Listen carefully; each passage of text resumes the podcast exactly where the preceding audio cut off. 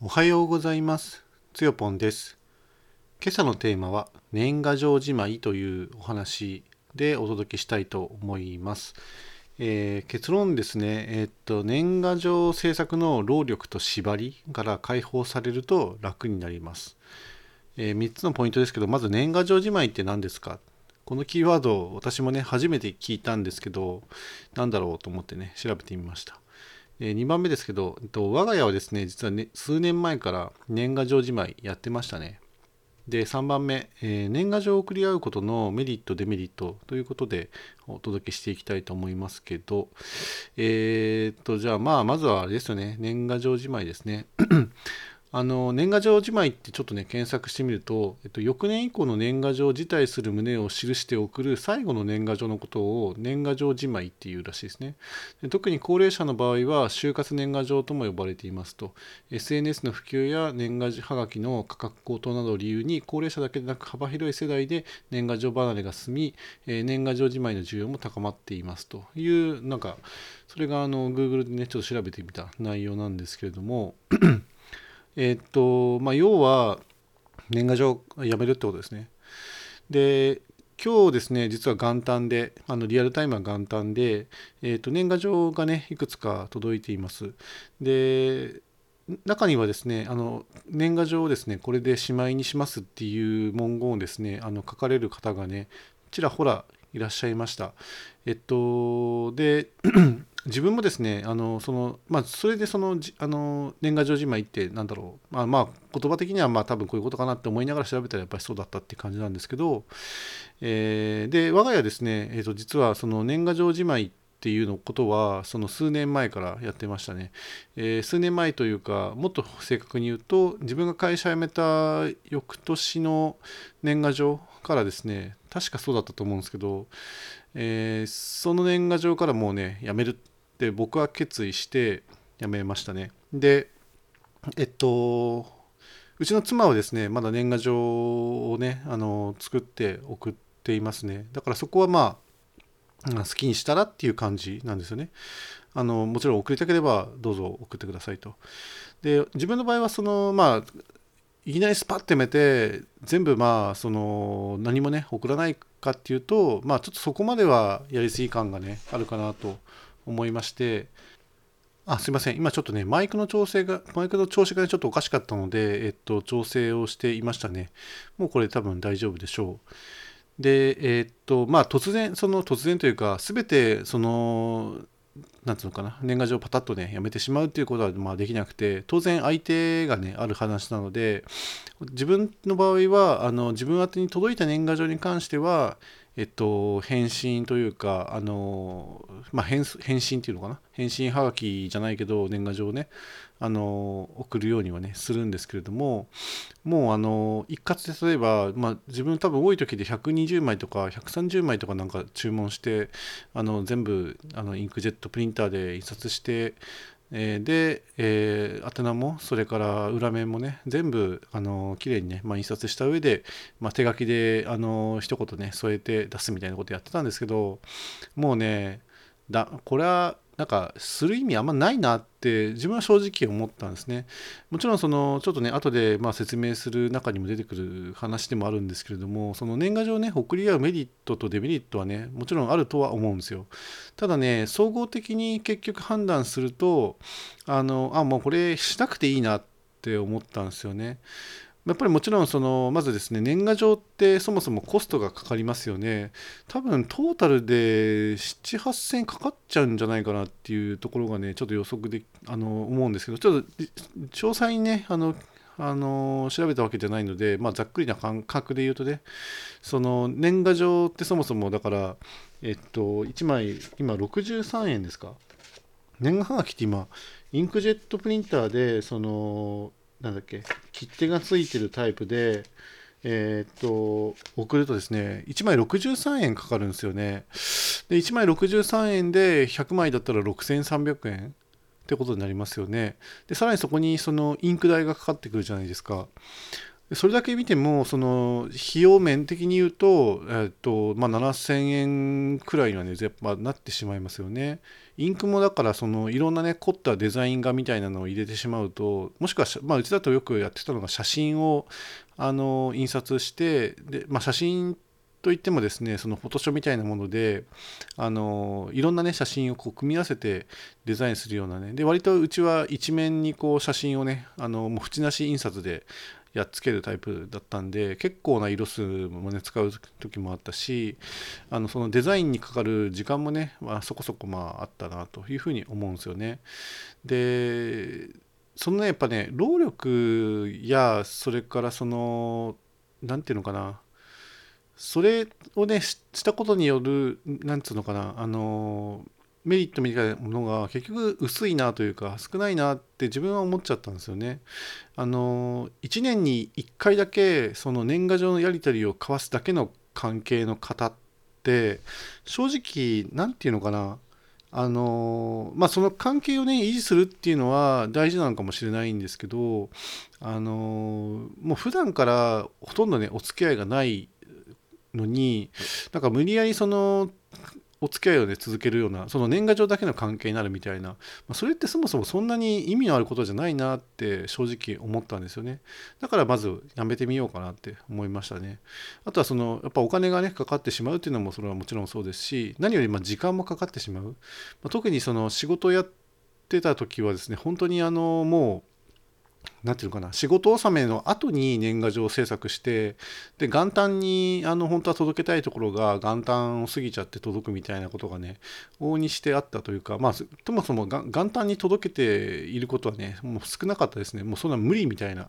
あの仕事が忙しくてもうそれだけじゃないんですよ。25日までに出せなんてもう冗談じゃないみたいな。まあもちろん、あの郵便局の人からしたらですね、25日ぐらいまでにやっぱり入れて入れてもらったものだったら、なんとか元旦までにですね、あの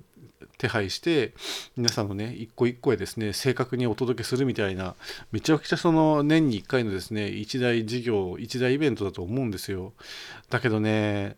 まあそれでまあもちろんねその年賀状収益みたいなものがですねあの日本郵政公社っていうか日本郵政公社って言われるのかなあの郵便局にですね、まあ、お金が入るわけじゃないですか、まあ、それでなんか売り上げ立つみたいなところはねあるとは思うんですけどなんかそれだけかなって思うんですよね。でお年玉年賀はがきみたいなのをね大体買うと思うんですけどそのお年玉をね、まあ、楽しみにするみたいなそういうのもねあるのかなとは思うんですがあるのかなとは思うけどなんかそのためになんかその全てねそのそこに集中してあのいろんな人にですね年賀状出しまくるみたいなのってやっぱりね大変なんですよね。うんでさっきのそのあの年賀状じまいとはの説明の時にですね、まあ、高齢者の場合はあのやっぱりね大変だみたいなでもし例えばだからあの高齢者というかそのやっぱり年齢重ねてくるとみんな立場がねあの上位になったりとかしますよね。でも自分はそこまであの上位にはならなかったですけどあの社長をやったりとかしてる人はですね本当年賀状だけでも400枚みたいなそういう話もね聞いたことがあっていやとにかく大変だなって思ったんですよね。そんなにあの印刷して配んなきゃいけないの？みたいな。うん。で今やっぱ Facebook とか、えーと、LINE とか Twitter とかその人のその日常を伺い知れる材料ってとにかく SNS を中心にいっぱいありますよね。で仕事をしてれば普段からもやり取りもあるしなんか普段のやり取りの中であの挨拶すれば十分じゃないのってっていうのが自分は正直なところなんですよね。で、まあ、もちろんその年賀状、まあ、これはね今ちょっとだからメリットデメリットのところに割り込んでも入っちゃってるんですけどもちろんその年賀状がね届くってことで相手からその気を使っていただいてで相手のねアドレス帳にしっかり入っててで今年もねあの変わりなく年賀状を送っていただいて、まあ、元気だだろうなってね想像はつきますしまあ、それからあの写真とかね入ってるとですねそのお子さんの成長の様子とかもねそれはその1枚のハガキからですねいろんな情報をね読み取ることができてまあなんかそれに一瞬こう思いをね馳せるみたいな時間にはなるとは思うんですよね。なるとは思うんですけどうんでもそれとその労力とかですねその普段から全然お付き合いがないのに年賀状だけのお付き合いになってるだとかうんそれをなんかその大事にする意味がねちょっとなんかもう分かんなくなってってきてるんですよねそもそもね。だから自分はねちょっと今一回やめてみてるって感じですかね。てかもうほとんどもうこれ以上ですね年賀状をね作るっていうのはねもうやめようっていう感じですかね。だからもちろん届いた年賀状に関しては返信ということであの書きたいなと思ってるんですけど一応ね年賀状じまいっていう言葉をね見つけてしまったのであの年賀状じまいをしているので来年からは結構ですっていう文言をねまあ入れるのかなというふうに思いますね。なんか一応その年賀状を読める時の文章はみたいな people people アローアスクみたいなのがですねあの Google に表示されているので、まあ、そこの文言でもなんか使ってですねちょっとあの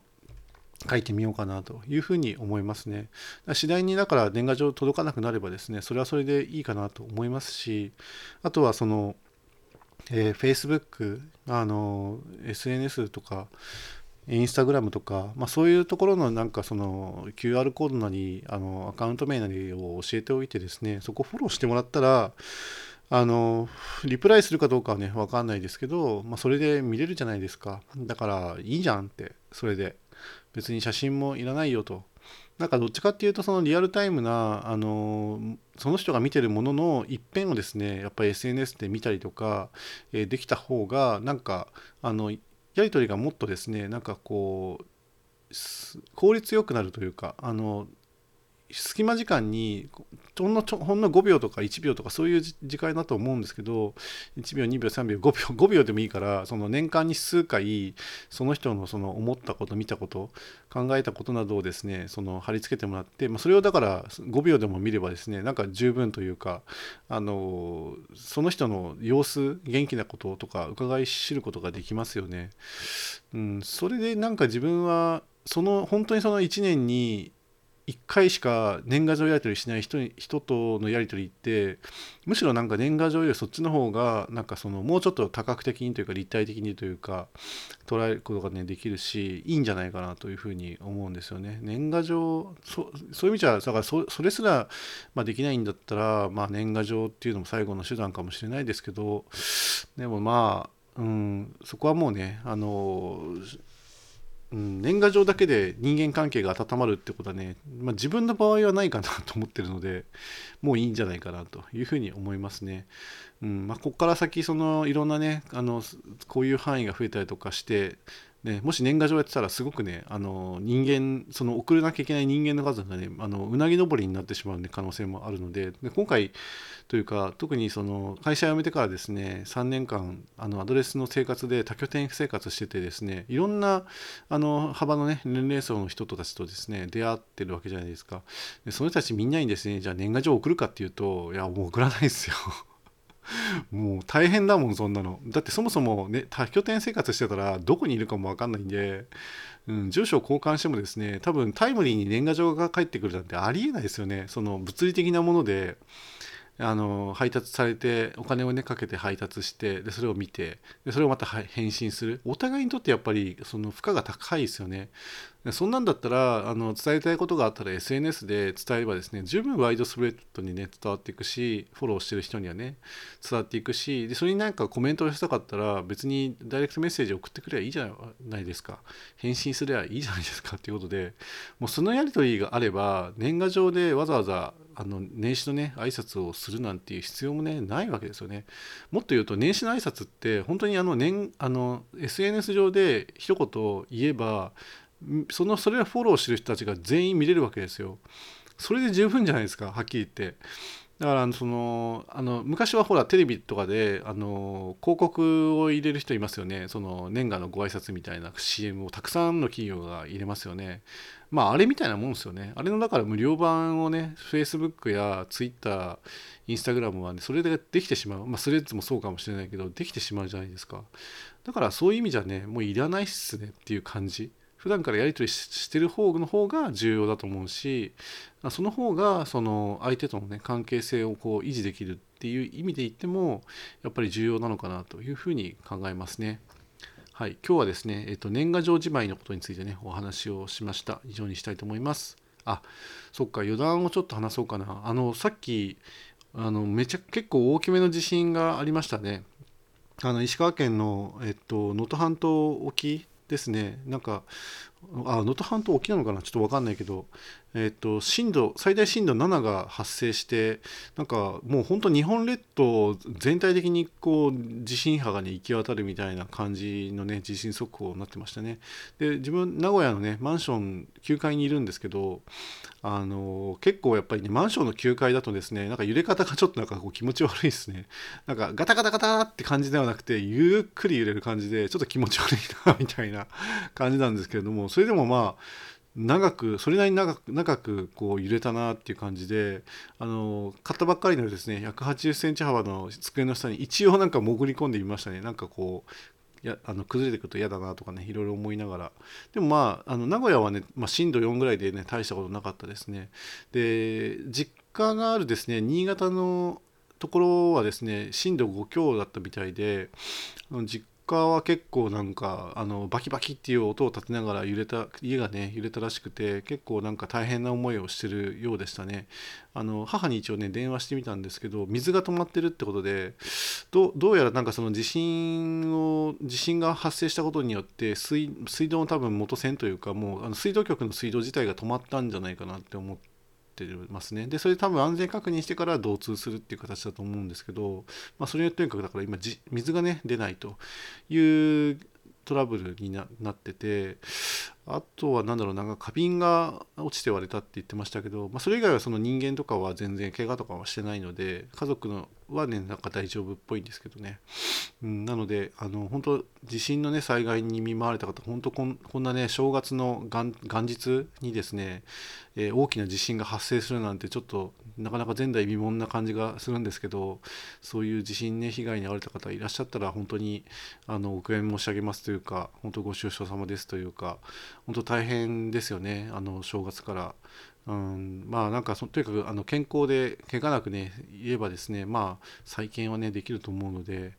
まあ本当ねお見舞い申し上げますというところですかね。はい以上にしたいと思います、えー、最後まで聞いてくださってありがとうございました。それではまた。